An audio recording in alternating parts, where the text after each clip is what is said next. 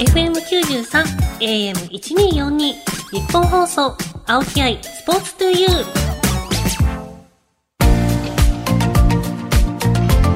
こんばんは、青木愛です。 K-2 セカンドプレゼンツ青木愛スポーツ to you。 この番組はこれからもっと注目してほしい輝くスポーツはたくさんあります。そんなスポーツに打ち込むアスリート関係者をお招きしていくスポーツトーク番組です。その競技の魅力やこれからの発展に向けてお話をしながら、スポーツの持つ無限の魅力をYouラジオの前のあなたにお届けしていきます。ゲストは前回に続いてレスリングの浜口京子さん。いやもう前回はね、もう本当に時間が足りなさすぎて、愛のあるボックストークがまさか一つで終わるとはっていう。しかもあれはね、スタッフさんからストップがかからへんかったら、あの話題だけでまだ1時間ぐらいは多分喋れたんじゃないかっていうぐらい、はい、盛り上がってしまいました。今回も盛り上がっていきたいと思います。さあ、京子さんに今回は競技の未来など聞いていきたいと思います。この後お話を伺っていきます。日本放送、青木愛、スポーツトゥユー。K-2 セカンドプレゼンツ、青木愛、スポーツトゥユー。それではゲストをご紹介しましょう。前回に引き続き、レスリングの浜口京子さんです。はい、私、浜口京子です。リスナーの皆さん、青木さん。今回、本日もよろしくお願いいたします。はい、では、今日の放送も気合が入るように、気合の10連発いきます。せ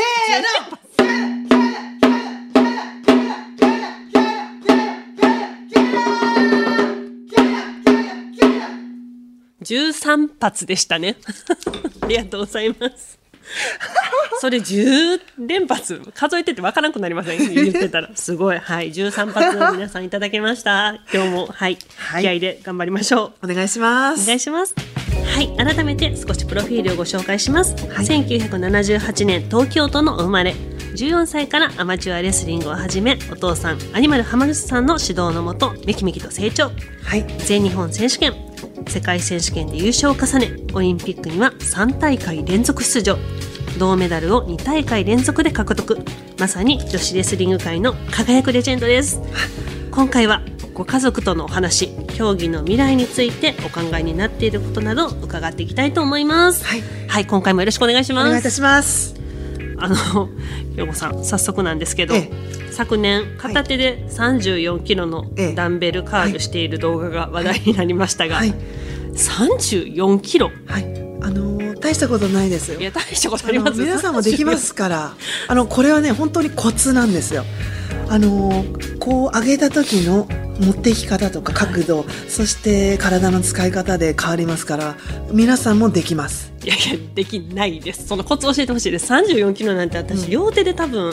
スナッチするのも結構肩ガンっていきそうな感じなのに、それをバーベルのね、はい、片手でだってもうこの34キロ、ね、台本に写真を載っけてくださってるんですけど、ダンベルの大きさじゃないですもん、そうですね。よく見たらそうだな、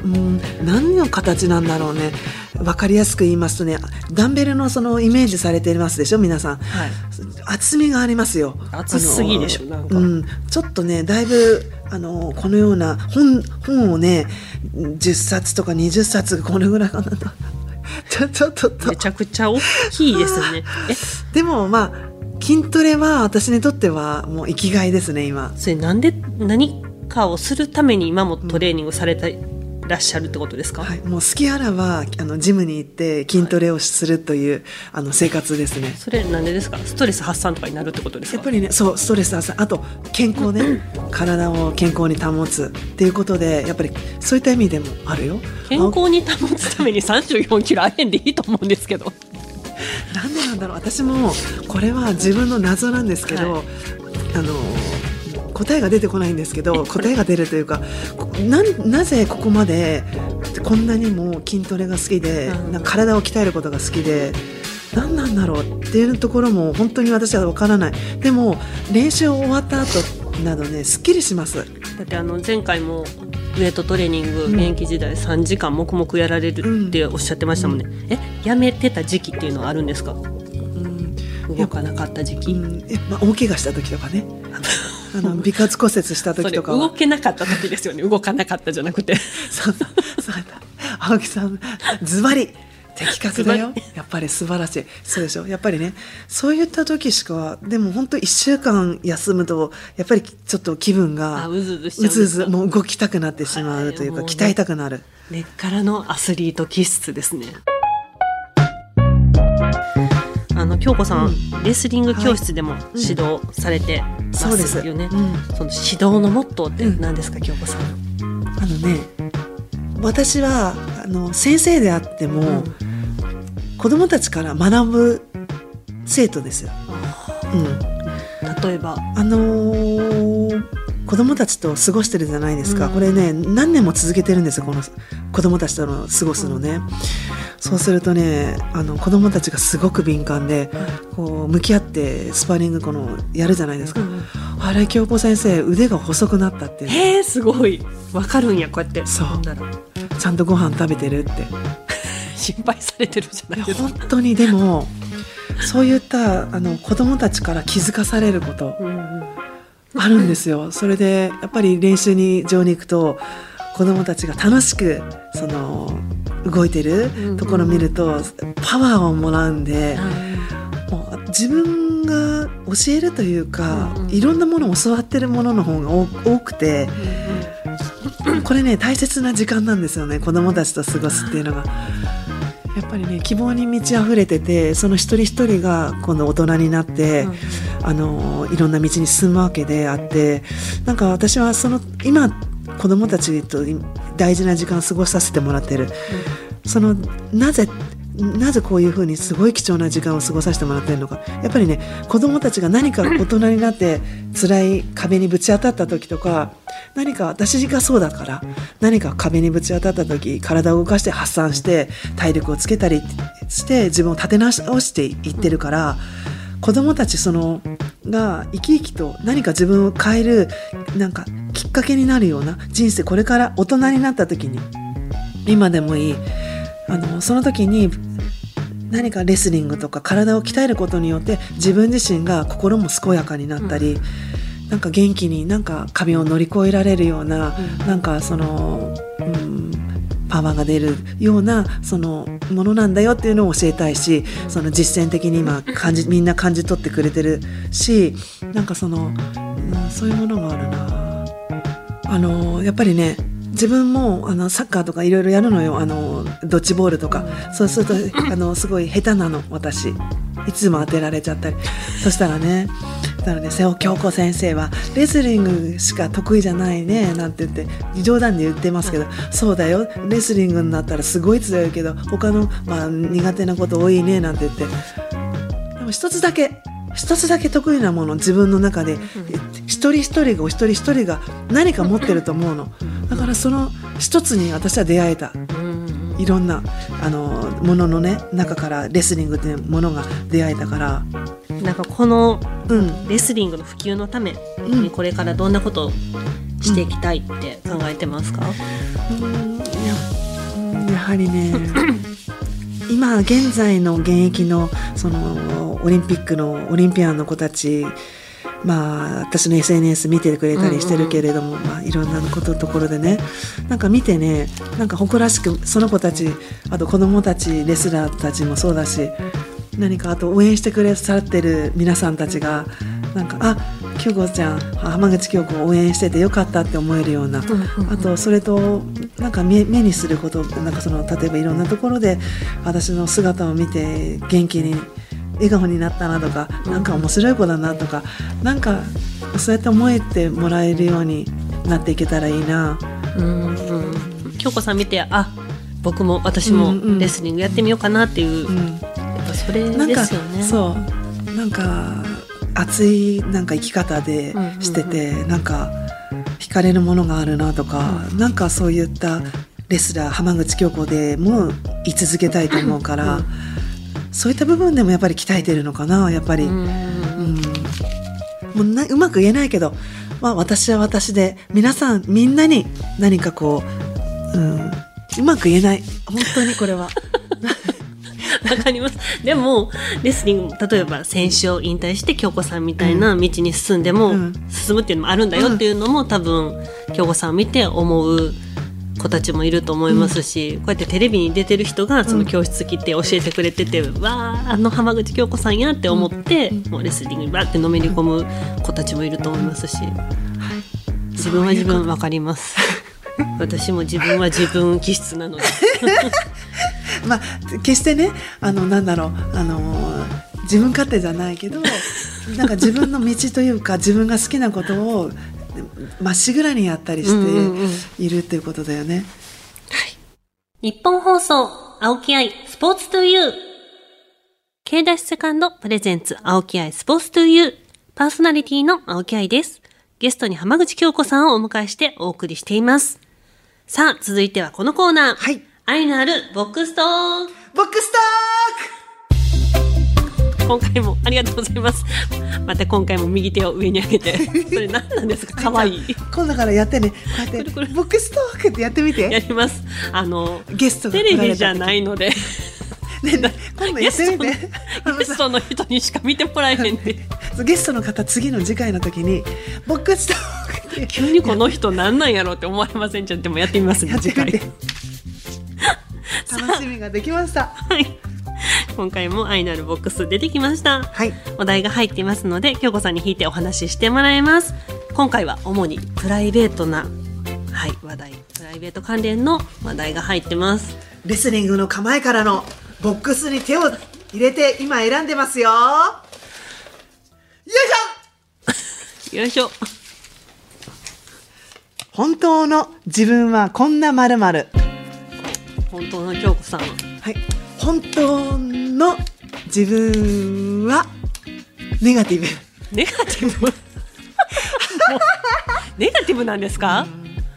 意外。自信ないそうでしょう。それはもう現役時代から昔からですか？昔から自信ない。今も、うん、だから強くなるために、強くなるというか自信ないから練習いっぱいした。だからできたんだろうね、愛ちゃん。よく言ったら自信がないからその分練習しないと。そう、その分練習しないとっていう臆病だから。あ、でも確かにもう自信を持ててるには練習しかないって私も言われてたから、うん、もう練習は死ぬほどしました、うん、自信をつけて本番臨むために、うん、そう、ネガティブ、自信ない、ネガティブだからそういった鍛えたり、あと皆さんにいろんなことを例えば、教えてもらってもスッと入ってくる、うん、学ぶ姿勢だから。なんだろう、ちなみに今やったら、現役の時やったらもうネガティブやから、ネガティブというか、うん、自信がないから練習して自信を持って出れるようにしようって思ってました、うんうん、はい、今現在、うん、あ、自分ってネガティブやなって思う時ってどんな時ですか？なんかやっぱり反省ばっかりしてます。とにかく例えば、何かそのもっと分かりやすく、はい、何かもっと自分の伝えたいことがもっと違う言葉にしたらもっともっと柔らかくというか、なんか分かりやすく伝えられることができたんじゃないかなとか。それめっちゃわかります。私指導しててもそうやったし、テレビとかでももっとこういう言い回しできたのにとかは私もめっちゃ反省します、こう見えて、青木さんもね、はい、毎回反省します、はい、もうそれでまた生かそうと思うんだけど、また次の時にはまだやっぱり反省点がまた出てくるから、結局それの繰り返し、はい、なので、でもそれってできっといいんだと思うんだよね。いいです。だって反省しなかったら何も変わらへんけど、反省するからさらになんかいい自分に変わっていくじゃないですか、次々振り返ってるもんね、結局、はい、自分のあの時こうだったっていうね。だから反省することは悪いことじゃないです。もう一枚いっときます、テンション上げるために。もう一枚いこうか。どうしよう、テンション下がるお題やったらうわ、嬉しいわよ。最近ハマっていることは何ということでした、はい、これもいい質問ですね。そうだな、やっぱりね、楽しみを見つけることだな、一日の中の。一日で1日単位で考えてるんですか？一日の例えば5分でもいい、3分でもいい、それを楽しみを見つけるの。これね、最近は大相撲。見られるんですか？初場所、これはすごい。やっぱり今筋肉隆々の選手たちいっぱいいるし、あと血気盛んな何かその闘志がこう伝わってくるような戦い方、あとレスリングとまた似てるから、その四つに組んだりとか、まあ、いろいろな部分で、でも瞬発力は大相撲出場で試合が短いでしょ。その中でどうするかっていうのがすごい展開だったりすごい楽しい、先日ね宮城野部屋に行かせていただいて、そう、元白鵬さん、白鵬様、そこね宮城野親方にお会いして、でちゃんこもごちそうになったりして、炎鵬関ちゃんこを隣でね食べさせていただいたりしましたけど、その方たちといっぱいお食事というかちゃんこいっぱいいただきました。やっぱりそういったことがきっかけでさらになんか大相撲がハマってます。なんか近くでちゃんこ食べたから応援しようみたいな感じになりますよね。なんか取材とかすると、あ、この人なんか人柄が分かるから、あ、もっと応援したいとかなりますもんね。炎鵬関ね、隣のちゃんこを食べさせていただいた時にね、私は試合前に大きな声を出すんですっていう話をして、大きな声を出すによってプレッシャーを発散して、自分はもう無心というか、いっぱい腕立てしながらとか腹筋とか、まあ、息を上げて大きな声出すんですよ。ウォーミングアップで最初会場中に響き渡る声でやるんですよ。それで不安を和らげる、だからそういう話してたら、どういうお声を出すんですかって言って私に言ってきてね楽しい方ですね。で私はこうやってやるんですって言ってご説明しましたけどね、すごくなんだろう気さくな方。ちなみにどういう声を出されるんですか、試合前。腕立ての時とか1、2、3、4、5、6、7、8、9、10、うわーって感じでねそれ周りにいる選手とかびっくりしません？今多分スタッフさんもうんってなってましたよ、マイク拾ってて。いや本当にね、いかにその1試合目から自分の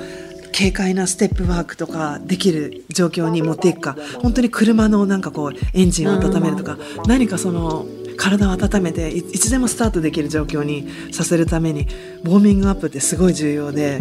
やっぱり私の場合声を出して動いた、汗いっぱい流して、声出すと気合も入るし、なんか余分な緊張もバンって出ますよね、それまさにそれ。私は出せなかったんですけど、出せなかったプールサイドとかで出したら多分そうでしょ、しばかれるんでやっぱりそのプールの地盤のウォーミングアップ用のプールでね、私は叩いてもらってました。コーチとか先輩に背中バンって。どこのあたり？後ろ背中に肩甲骨らへんをもうチーム全員にもう気合い入れてもらうの、プラス、その叩いてもらうことによって緊張がファって出るから、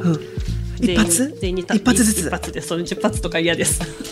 一発ずつでも結構本気で叩いてくださいって言って、もう先輩一人の前に行って叩いてもらってました。人に叩いてもらうっていうのもありなんだね。気合も入るし、なんか一緒に頑張ろうって、その手からね、そうですその人たちの一人一人のパワーが伝わるよね、私たち団体競技なんで、でも個人競技の人って結構本当に多いですね。競泳の選手とかも自分でそう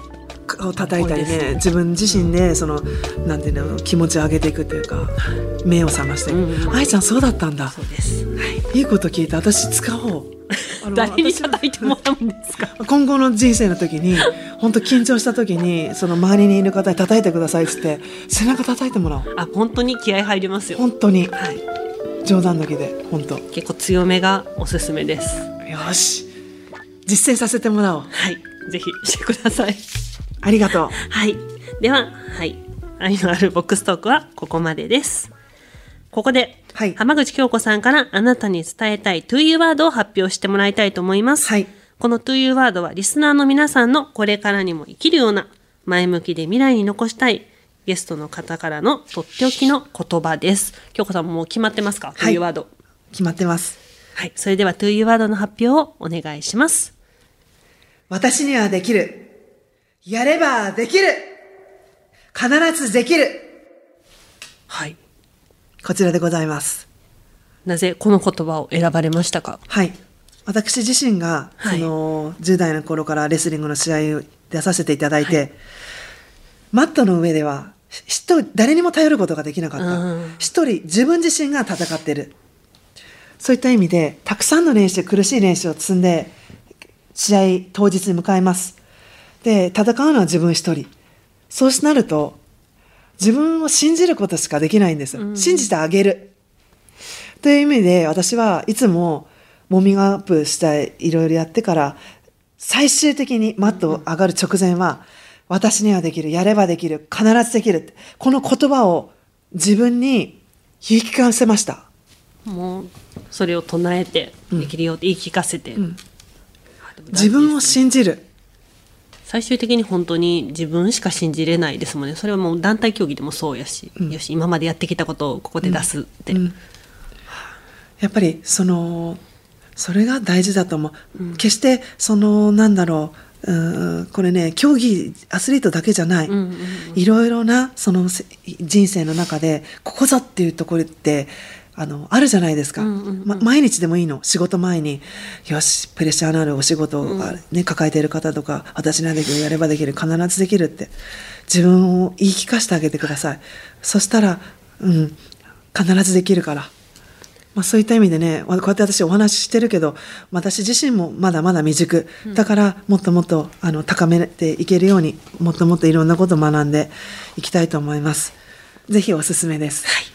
だそうです。皆さんぜひ実践してみてください。うん、浜口京子さんのトゥーワード、番組ホームページで見られます。ぜひチェックしてみてください。さあ、京子さんとはまもなくお別れです。はい。はい、今後のご予定などありますか、うん、ご予定と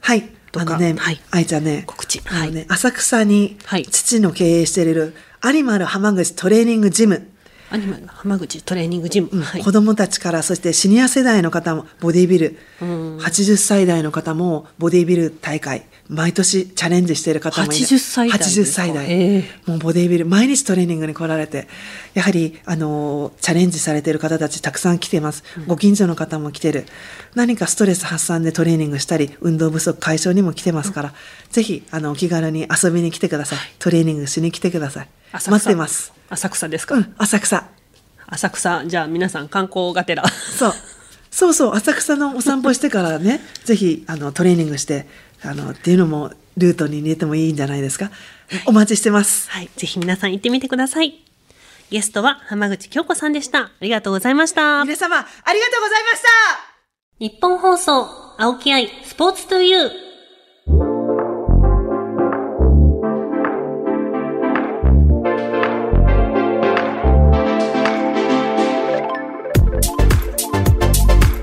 お送りしてきました K-2 セカンドプレゼンツ青木愛スポーツトゥーユー、あっという間にお別れです。